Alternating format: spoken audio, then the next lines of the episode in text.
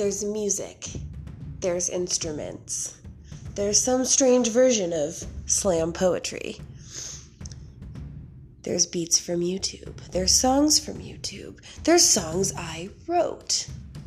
There's crazy people. There's cats. There's skateboards and guitars, and occasionally there might be a piano. Sometimes there might be a brief moment of silence.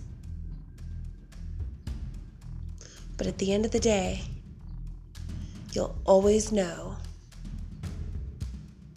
and always remember. Lily Shea of music, improv, and instruments. Hey guys!